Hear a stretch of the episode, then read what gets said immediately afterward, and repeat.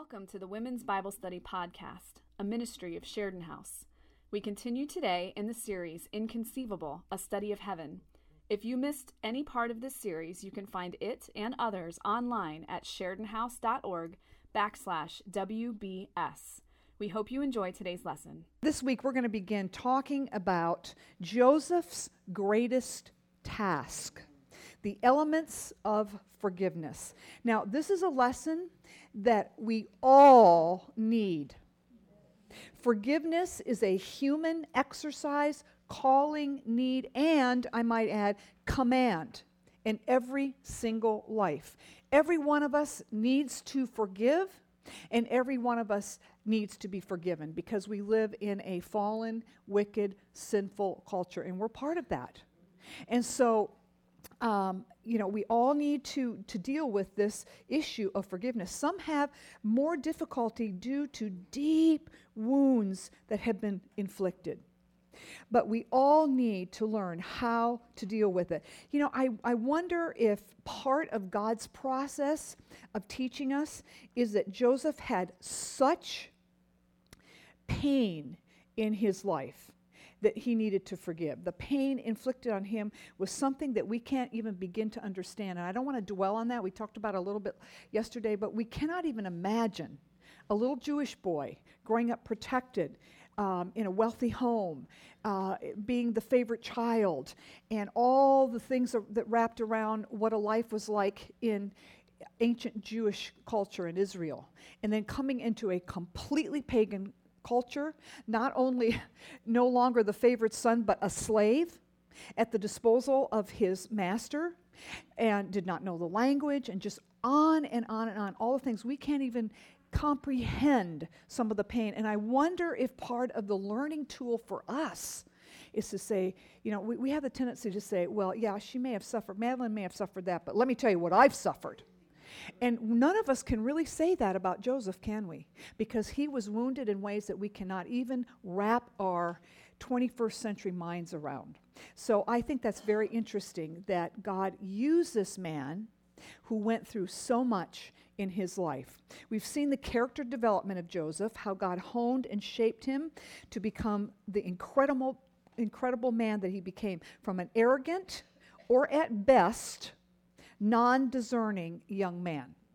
Now, was he arrogant or was he just that dumb? Where he'd go up to the brothers and say, Hey, look at my robe. Thank you, Pam. She wanted to say this to you, but she is exemplifying the coat of many colors. Pam, thank you. She wanted us to picture it in our brain. I stole her thunder, didn't I, Pam? But anyway, um, from walking around saying, "Hey, look at me in my multicolored robe," and which means that I'm no longer a sheep shepherd out there with you guys. I'm now, you know, I'm I'm the chief operating officer at uh, Jacob Inc. And th- those kinds of statements was he just dumb? that he didn't think through with his older siblings, where he was clearly already one of the favored. And that incident and then just all the other things. Uh, you're going to be bowing down before me someday. Joseph, truth, but wow, use your head. So, at the very best, non discerning young man, to become a man of incredible courage and sensitivity, that God uses circumstances to produce a towering oak of a man. And to re- realize that his covenant, God's covenant, his children, God's children, and his descendants would bless the whole world, coming through the lineage of Joseph. Uh, however, there were some unresolved issues and the end of the story that needs to be told, and that begins in Genesis 41. A on your outline, what happened? Let's turn, I think you're already there in your Bibles or on your um, uh, Bible app or whatever, Genesis 41, 52, and then 40. 2 through verse 5. Verse 56. So when the famine had spread over all the land, Joseph opened all the storehouses and sold to the Egyptians, for the fa- famine was severe in the land of Egypt. Moreover, all the earth came to Egypt for Joseph uh, to Joseph to buy grain, because the famine was severe over all the earth. When Jacob learned that there was, this is uh, chapter, the next chapter, learned that there was grain for sale in Egypt, he said to his sons, Why do you look at one another? He said, Behold, I have heard that there is grain for sale in Egypt. Go down and buy grain for us there, that we may live and not die. So ten of Joseph's brother went down to buy grain in Egypt, but Jacob did not send Benjamin, Joseph's brother with his brothers, for he feared that harm might happen to him. Thus the sons of Israel, the other name for Jacob, came to buy among the others who came, for the famine was in the land of Canaan as well. Number one, famine in Canaan. So, just as God had uh, Joseph predict in Pharaoh's dream, not only Egypt, but the whole known world at that time was plunged into famine. When Jacob and his family learned of the grain in Egypt, they set out to buy grain. I thought it was very interesting that all 10 brothers went. I mean, God needed to deal with all of them. This is a God thing. Because wouldn't you think that Jacob would have said, you know, hey, I want to send five of you down to Egypt, get the grain for us so that we can survive, and the rest of you, you need to tend the flocks. They had sheep that needed to be dealt with. So you would think that that Jacob would have only so sent some of the brothers, but God, this is God's story. And he wanted a restoration with every member of the family for Joseph. Wow. Little did they know what they would encounter as they found themselves, number two, standing before the Egyptian. Wow. What amazing scene. I love that picture. What an amazing scene. Only the hand of God. Only the hand of God with a plan for wholeness and unity for his children. There is such an important aspect of uh, God's character to remember. Wholeness and breaking down of barriers for his people is his heartbeat. The Bible is full of admonition regarding unity. So many places, but perhaps one of the most gripping places that talks about unity among his people is John 17, the last verbal public prayer, not verbal, public prayer that Jesus prayed before he went to the cross. Now, we know that he prayed out loud on the cross, but this was a public prayer. And in that prayer, in John 17, three times Jesus prays for the unity of his people. Do you think it's kind of his heartbeat? Do you think it's something he cares about? I think so. I think it's near to his, his heart. If it's so important to God, we need to take it seriously ourselves, especially in the family of God. You know, we will be spending eternity with one another. And now when we will when we get to eternity, we're all going to be perfect. We won't hurt each other's feelings or say ugly things because we'll be perfect. You'll be perfect, I'll be perfect. So we won't wound each other. But isn't it a good idea to begin the process here? If I'm going to, to live uh, uh, uh, with Cindy for eternity, wouldn't it behoove me to make sure that our relationship is right and that we don't offend one another? Or what if I, you know, said that I'm going to go to Gail's porch for the first three months of, well, she'll spend the first three months with her family that's already gone on. I will too, but maybe a year down the road, Gail. I'm going to come and sit on your porch and we're going to sip tea together. Would that be okay? And so, wouldn't I want to be laying the groundwork already here to make sure that that unity that Jesus prayed so wholeheartedly for is beginning to, to show its face here on earth? We need to take that very, very seriously. Where was I?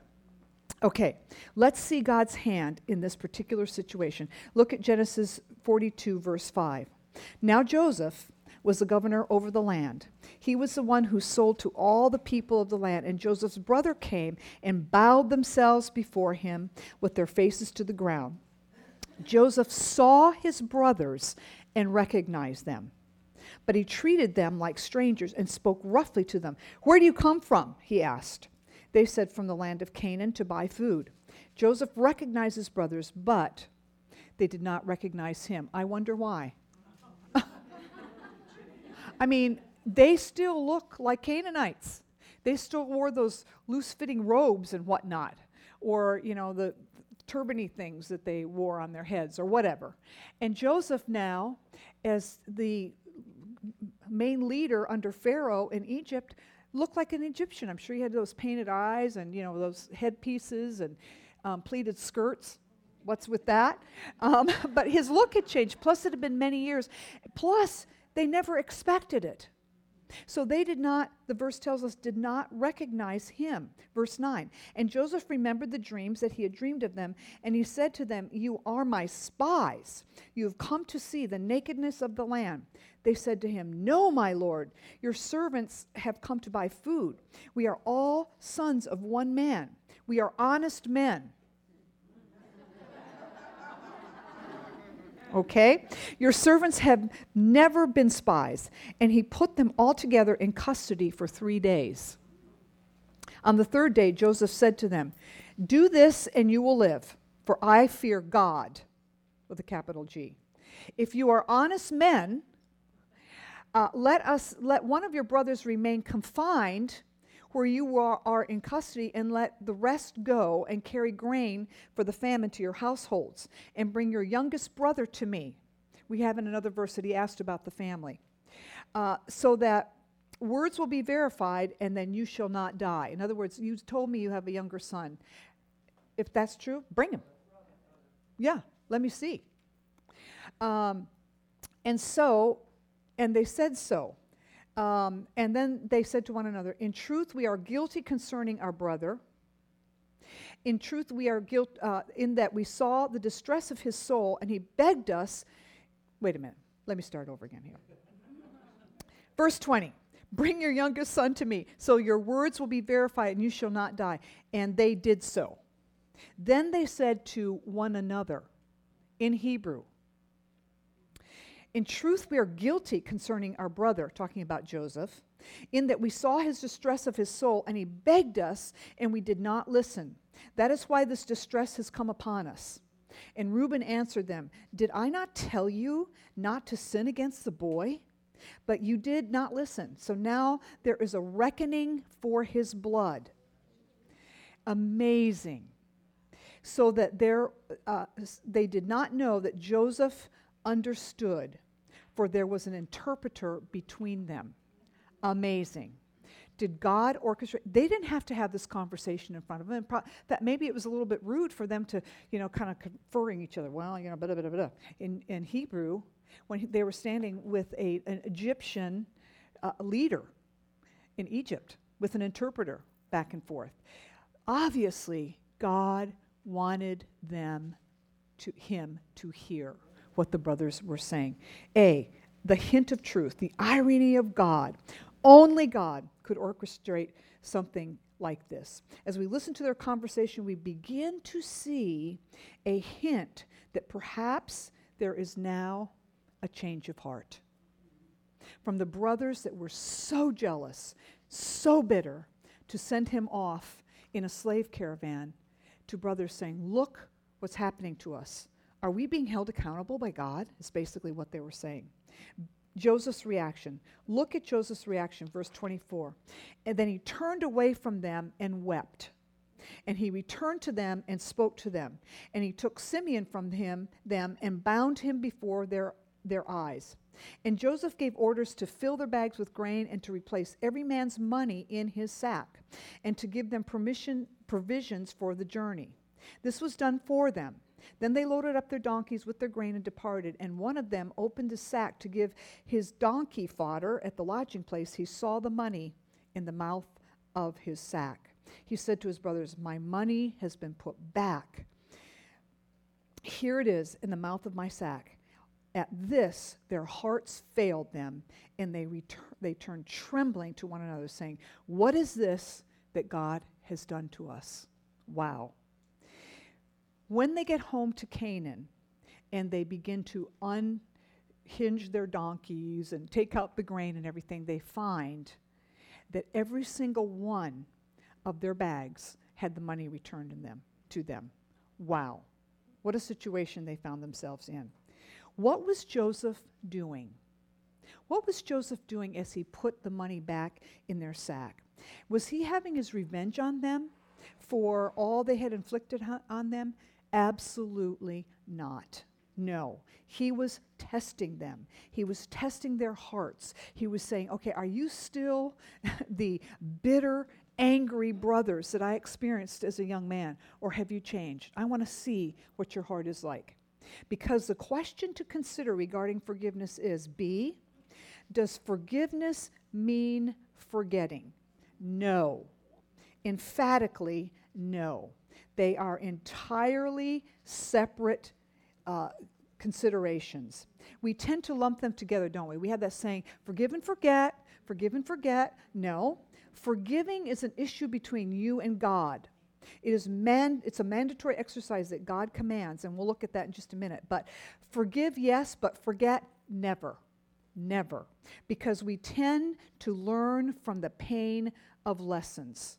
Now, do we want to do, do we want to forget our anger? Absolutely. Do we want to forget our emotions that are wrapped around an, a wounded uh, action in our lives? Absolutely. But we do not want to forget the lesson that we learn as we have been hurt by somebody else. We need to come out of the, remember this verse from last week? Refi- refiner's fire as gold and silver from Malachi 3 we, all of us are going to have incidents in our lives that are going to test us and, and make us wonder and pro- that we need to process. And what we want to do is not come out ashes, like it says in Malachi 3, but we want to come out tested like gold and silver. We want to be grown. We want to change. We want to be better women because we have not forgotten a painful incident in, in our lives. Part of these lessons are that in some instances, restoration is not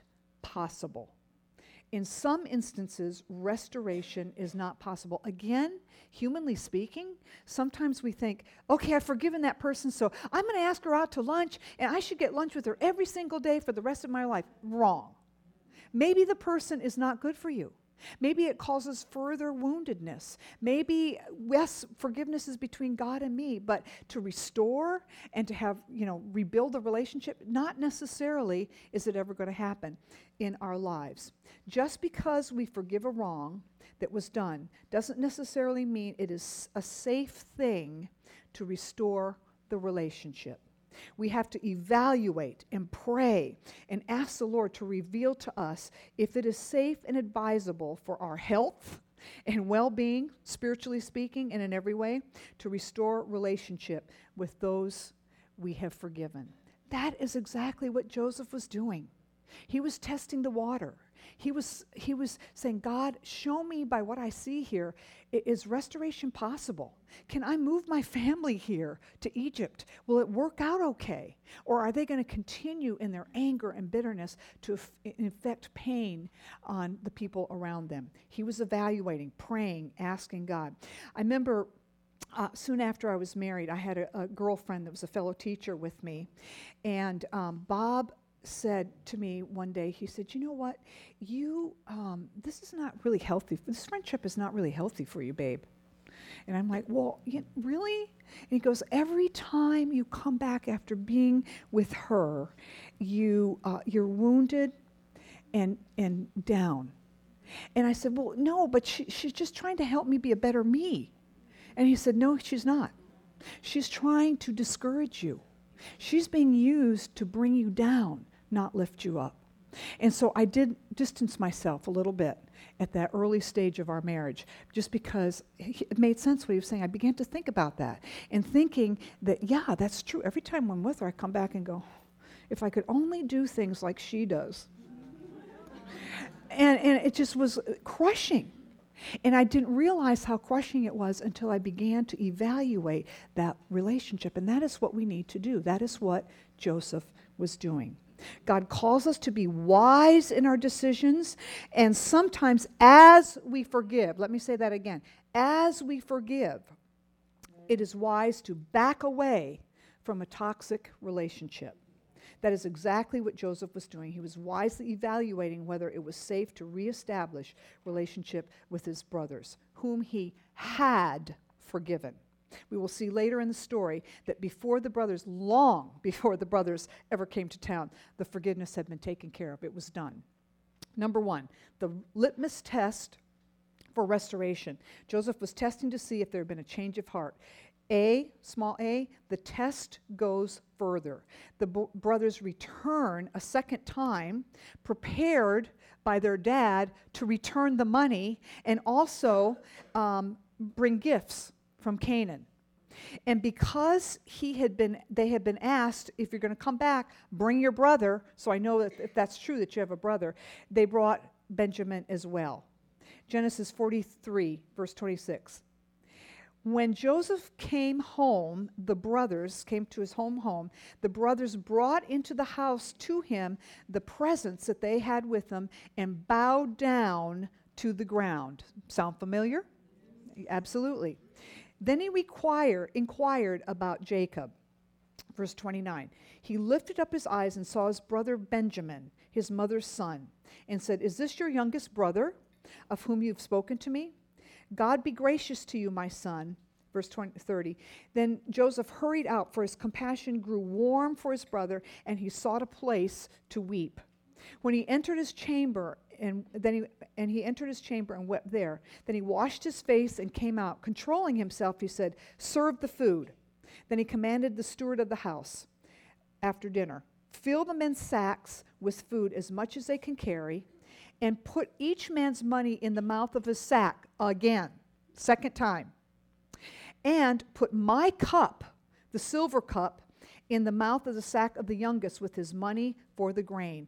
And the steward did as Joseph said. Again, Joseph continues to test their hearts. He wasn't being mean spirited, he wasn't trying to cause problems for Benjamin. He just wanted to see where are these men? Where are their hearts? Have they changed? Have they grown?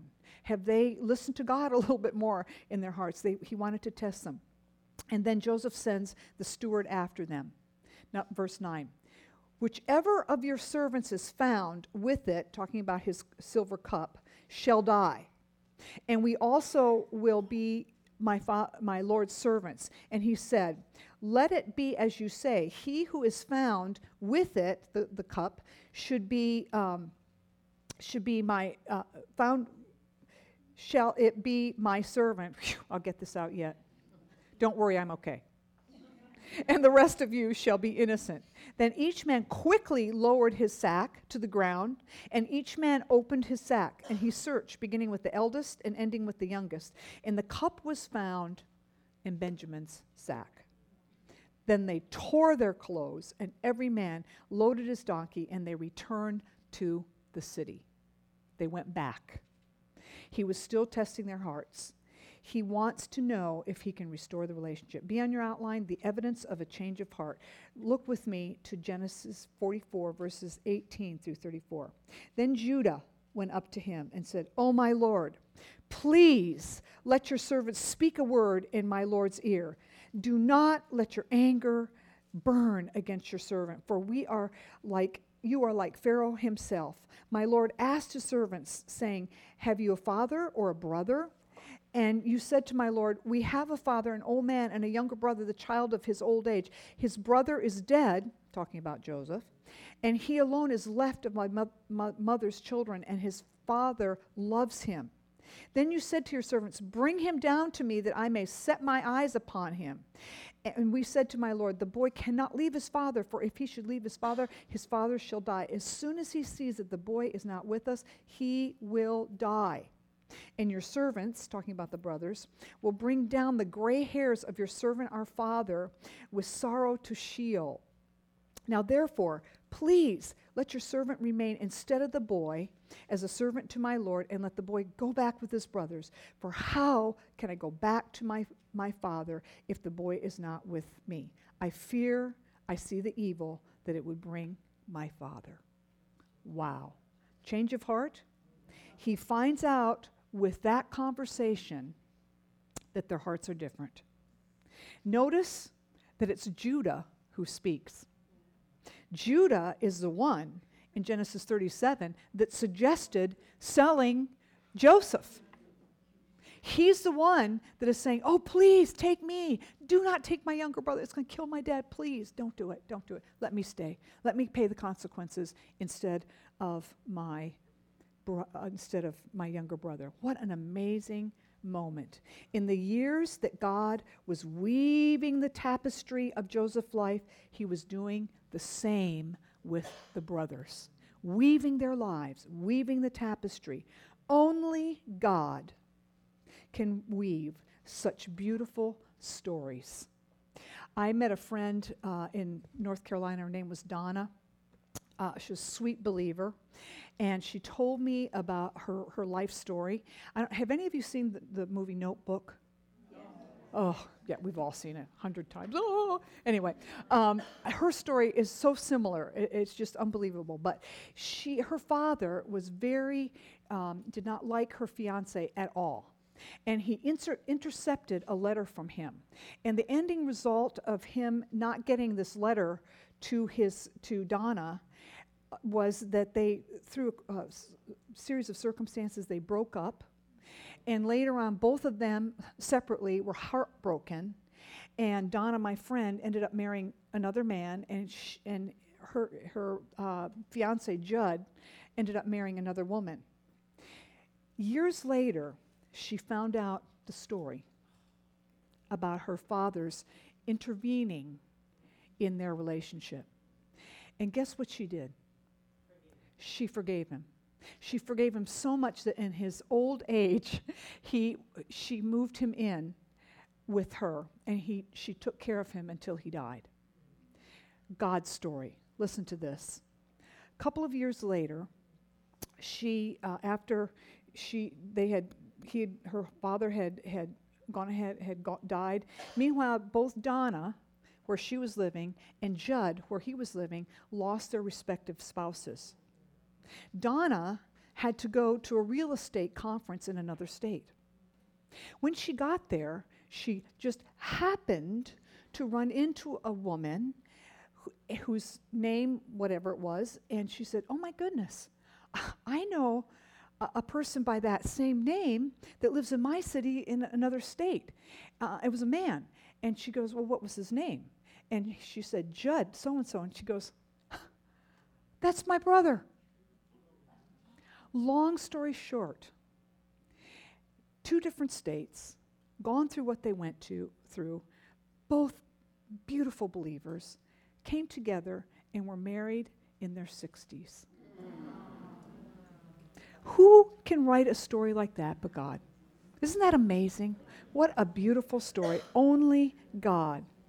If He works miracles in our lives of others, like my friend Donna, like in Joseph and the brothers, won't He work beautiful stories in our lives as well? Yes, yes, yes. He is the same yesterday, today, and forever. Here's the problem we're not watching for it, we're too busy doing our stuff and trying to write our own scripts and doing whatever we're doing, wounding each other. I don't know.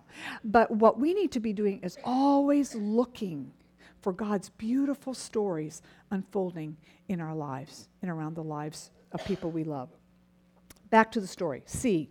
Joseph's response response. How does he respond? Verse 45, uh, chapter 45, verses 1 through 10. Then Joseph could not control himself be, uh, before all those who stood by him. He cried, Make everybody go out from me. So no one stayed with him when Joseph made himself known to his brothers, and he wept aloud so that the Egyptians heard him and the household of Pharaoh heard him. He was crying so loud that the people down the block were saying, Wow, what is that noise? You know, I, that sounds like Joseph's house. Wow, what is going on? He, that was that loud that the people in the community could hear him. And Joseph said to his brothers, I am Joseph. Is my father still alive? But his brothers could not answer him, for they were dismayed at his presence. Talk about understatement. Oh my goodness. And our younger brother stole his silver cup on top of everything else. And he said, I am your brother Joseph, whom you sold into Egypt. Now, do not be distressed or angry with yourselves because you sold me here, for God sent me before you to preserve life. For the famine has been in the land these two years, and there are yet five years in which there will be neither plowing nor harvest. And God sent me before you to preserve for you a remnant on earth and to keep you alive for your for your many survivors. And so it was not you that sent me here, but God. Wow. He has made me a father to Pharaoh. And in the day, remember when the um, father Pharaoh died, the younger, the oldest uh, son would be the Pharaoh, and he could have been 10 years old, for goodness sake. So clearly, he, maybe he was a younger man. Became, made me a father to Pharaoh, and Lord of all his house, and ruler over all the land of Egypt. Hurry and go to my father and say to him, Thus says your son Joseph. God has made me Lord over all of Egypt. Come down to me and do not tarry. You shall dwell in the land of Goshen, and you shall be near me, you and your children, and your children's children, and your flocks and your herds, and all that you have. Wow. And now we see that the process is complete. What do we learn? Number two on your outline. Forgiveness, forgiving is a must, but restoration is a trust. Forgiveness is a must, restoration is a trust. A on your outline, forgiveness is a command. Colossians 3:13 says, "Bearing with one another, and if one has a complaint against another, forgiving each other, as the Lord has forgiven you, so you also must forgive." And then Jesus' own words in Matthew 6:14, "For it if you forgive others your trespasses, your heavenly Father will also forgive you." But if you do not forgive others their trespasses, neither will your Father forgive your trespasses. Uh, that sounds pretty black and white to me, does it to you? These verses don't make it sound that forgiveness is optional, I don't think. does that mean if, if we don't forgive that God won't forgive our needs, our trespasses? That's, a quite, that's frightening when I think about all that um, you know, in my life needs to be forgiven. But I think we get a hint of what is meant by that Colossians verse. We forgive because we have been forgiven. We forgive because we've been forgiven. The proof that you and I are forgiven is that we forgive one another. Wow, God has forgiven me for so much. How could I possibly not forgive you? How could I possibly hold on to that? If we think that we're forgiven of God and we refuse to forgive someone else, then we must have never been forgiven. Never forgiven. When we truly des- see how desperately we need forgiveness ourselves, how could we possibly refuse someone else? When Bob and I were first married, the first couple months of marriage, I was um, mad at him every day. I mean, Okay, you told me you're going to be home for dinner at 5:30. 5:35. You're not here. Oh, you went to play racquetball. And you forgot to tell me or call me. And there's something every day, mad, mad, mad, mad, mad. And all of a sudden, it was like the Lord tapped me on the shoulder and said, Hi, perfect wife. Can I have a moment with you? and it hit me like a ton of bricks. Wait a minute. When did you get thinking that you were perfect? How can you evaluate what kind of husband he is when you haven't evaluated what kind of wife you are? That was life changing for me. I began, the Lord helped me to begin to focus and say, okay, how can I be a better me? How can I be a better wife? How can I serve him better? How when let me not keep looking that way. Let me look here. Let me look here. That's the idea here. When we see how desperately we need forgiveness ourselves, how can we possibly refuse to forgive someone else? That's a concept here. When we realize our own desperate need, how can we begrudge anyone else? This is essentially what Jesus was saying in, in Matthew 6 14 that in other words if you if you can't forgive people you have to t- take a look inside your own life and say well maybe you haven't really been forgiven yet maybe you haven't confessed your sins in front of a perfect god uh, so i really really want to make be so aware that if i've been forgiven yes much then I need to forgive much. There's a story of John Wesley, the, that great Christian leader from another time. Um, great Christian thinker, he had an encounter with General Oglethorpe. Or, Oglethorpe. Never say that. You've heard of him. He was, I think, a, a great um, general in the state of Georgia or something. And he, it talks about his encounter with him. And the general was very known for his pride and unbending nature. Thought it was a strength. He, continu- he commented to Wesley one day, one day, I never forgive. To whereupon Wesley said to him, Then, sir, I hope you never sin. Whoa. And then John Wesley died. No, I'm just kidding. Listen to C.S. Lewis. This is in your books. No part of his teaching is clearer, and there are no exceptions to it. He doesn't say that we are to forgive others' sins, provided they are not too frightful or provided that there are extreme it, it, extenuating circumstances or anything of that sort. We are to forgive them all, however spiteful, however mean, however often they are repeated. If we don't, we shall be forgiven none of our own. In our own case, we accept excuses too easily. In others, we do not accept them easily enough. Isn't that true? Well, okay, you know, I know I was a little grumpy, but, you know, really? I had four hours of sleep last night. I mean, please, give me a break. And we tend to excuse ourselves of the things that we inflict on other people, and yet somebody else, we expect them to toe the mark. We expect them to be exactly the way we want them to be. Wow, how careful we need to be with that. Forgiveness is something we need to do for all for the health of our souls, health of our families and church and for the sake of the world looking in to see the legitimacy of our faith in who Jesus is. Is there somebody you are harboring unforgiveness to? Now, always there is a season that we need to work through it. We can't necessarily say, okay, I forgive her, boom, done. Sometimes it's a process. Sometimes we have to forgive um, every moment of every day. Lord, give me forgiveness. Lord, give me forgiveness. And then maybe the next day we can go for an hour without forgiving. And then maybe we can, you know, it, it, can escalate to, wow, a whole day, a whole week, a whole month, a year. Wow. You know, I haven't heard, th- thought about that hurt for a very long time. Lord, thank you. You're helping me to forgive that person.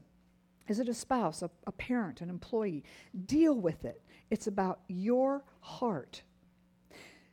But B, restoration comes from wise discerning. Forgiveness, not a question. Restoration comes from wise discerning. And this story is our example. Restoration depended, depends on whether it is God's plan and if it's wise to do so. See? How could Joseph do it? How could he forgive such pain? Number one, it's a choice. When we realize it is something we do because God desires our welfare. And guess what? If He has forgiven us, can we not go to him and say, Lord, I cannot conjure up forgiveness on my own? I, I'm still wounded from this. Would you help me? Go to him. Ask him through the power of your Holy Spirit, Lord, dwelling within me. Give me the strength. Give me the, the, the willpower. Give me the, the avenue of, of coming to forgiveness for this person. You help me with it. God wants our welfare. There's a famous John Eldredge quote, and it's in your book. Forgiveness is setting the prisoner free, and discovering the prisoner is me. Isn't that good? We think that our angry and holding on to a grudge and everything is hurting the other person. The other person might not even know. The other person might be in heaven already. Who is it hurting? Us. It's building unhealthy feelings. It is, it, it's building, it's, it's enslaving. Unforgiveness is enslaving. We are chained and cannot be totally free to move into godly health and purpose. You know people like that. Bitter, bitter people. Forgiving frees us from the enslavement of never getting away from the ill done us. They might not even know. Uh, there was Bob has a, a quote in his office I never knew how strong I was until I had to forgive someone who wasn't sorry. And accept an apology I never received. Let me say that again. I never knew how strong I was until I had to forgive someone who wasn't sorry and accept an apology I never received. Somebody told me this morning that, um, Renee, that that quote is floating around Facebook this morning. Somebody see it? And it's a lion. I love it. Strong. Because I'm choosing to forgive somebody, whether they've asked for forgiveness or not. Whether they've asked or not is irrelevant. It's, a, it's an exercise of my will, of God helping me to do it uh, by myself. How did Joseph do it? Number two, understanding God's sovereignty. Understanding God's sovereignty. What did, what did Joseph say? What Joseph said. Look at chapter 45, verse 5 again. And now do not be distressed or angry with yourselves because you sold me here, for God sent me before you to preserve life. For the famine has been in the land these two years. There are still five years left. There will be neither plowing nor harvest. And God sent me before you to preserve for you a remnant on earth and to keep you alive for you for your many survivors. So it is not you who sent me here, but God. He has made me a father to, to Pharaoh and the Lord of his house and ruler over all the land of Egypt. Also, later on in chapter 50, verse 20, beginning of it says, As for you, you meant evil against me, but God meant it for good. Wow. Joseph clearly got it. As painful as his experiences were, God allowed them because he had purpose in them. Wow. It's in Old Testament Romans 8:28.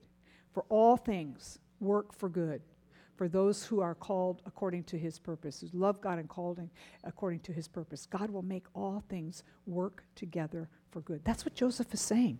Hey, you think you sold me into slavery. God brought me here. He had purpose, and part of that purpose was you and your well being. Wow. That doesn't excuse what you did, but God did it. God did it. God did it.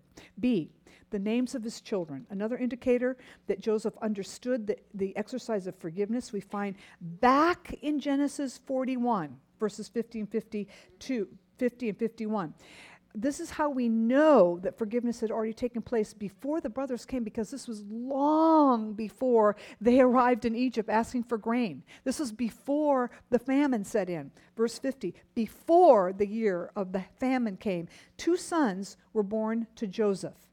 Joseph named the name of the firstborn Manasseh. For, he said, God has made me forget all my hardships in all my parents' house. God made me, in other words, forget the pain, clearly not the incidents. he was standing in Egypt. He knew everything that had happened to him, but he knew he was able to forget the pain. Then, verse 52 In the name of the second child, he called Ephraim. For God has made me fruitful in the land of my infliction. The seven years of plenty had occurred in the land of Egypt came to an end. God is the one who takes the pain away from the pain inflicted on us. God helps us to forget the pain. And it was God who blessed him and gave him the ability to be fruitful, not only materially or po- in power, but more importantly, emotionally and spiritually. God made him fruitful on the inside. That's what we really care about. We can put the makeup on and fix our hair and go about our business and look like everything's just fine and dandy, but what is really important to our lives is what's happening on the inside, isn't it? It's what's going on here. Are we able to cope with that pain? Are we, are, are, are we willing to give it up? Give up that pain that we hold to, uh, hold on to in our in, in our uh, anger. He was able to move past the sting of pain. The results of forgiveness, last point A, God's goodness. Genesis 45, verse 25. So they went up out of Egypt and came to the land of Canaan to their father. This is the brothers. And they told him, Joseph is still alive, and he is the ruler over all the land of Egypt. And Israel said, It is enough. Joseph, my son, is still alive. I will go and see him before I die. The happy ending, when we do things God's way, God can, Isaiah 61 3, console those who mourn in Zion, to bring them beauty for ashes, the oil for joy, the, the oil of joy for mourning, the garment of praise for the spirit of heaviness. When we allow to God to do what He's going to do in His way and in His timing, He can take our mourning and turn it to joy. He can do that. He can do that. He did it with my friend Donna and Judd in their 60s. Wow. B, God's ultimate picture God gets this. The picture of the greatest evil in all of history was the crucifixion of God Himself. And yet, God made it be the greatest good of all of history, didn't He?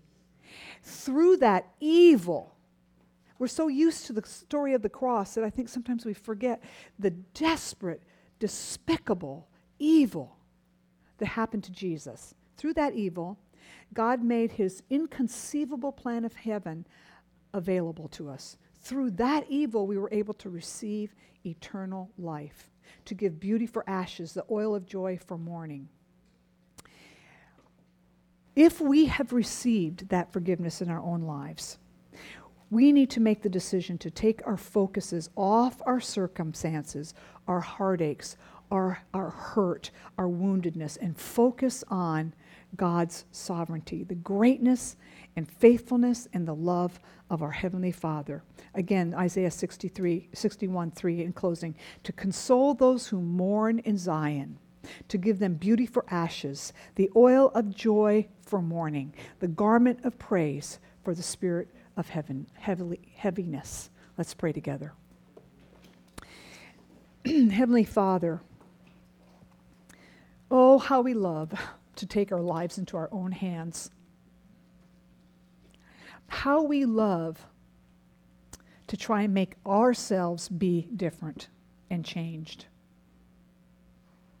We have such a propensity to want to write our own story. Help us with that. Because your story for our lives is so much better. Even the pain, even the woundedness that is inflicted on us because we live in a wicked and falling world, Lord, even that you can work for an amazing good. And you put the story of Joseph in the Old Testament for us to learn that truth. That we can, through you, forgive. And in some cases, according to your wisdom and direction, even restore hurt and broken relationships. Give us wisdom in that, Lord. Give us, help us to be more patient when these incidents come in our lives that we cannot understand. Why would you let this happen to me, Lord? Why is this happening? What can I do about it? And when we try and take matters into our own hands, would you remind us about Joseph? Inflicted, sent away into a pagan land, into a provocative pagan land, misunderstood, uh, punished for doing the right thing. All of the things that Joseph went through, and yet his eyes were always upon you, watching for you, observing you, allowing you to turn his ashes into the oil of joy. Wow. May we learn from that. May we not only learn from it in our minds, but may we translate it into our hearts and may it be lived out in our actions to the people all around us. Thank you for giving us your love letter so that we can observe the things that other people before us learned. I want to be a Joseph. I want to be changed and I want to be different. But through your power and your direction, Heavenly Father, that is my prayer. In the mighty name of Jesus that made it all possible. Amen. Amen. Amen. For previous messages as well as other resources, you can visit sheridanhouse.org backslash WBS or call us at 954 583 1552. We hope you can join us again next week.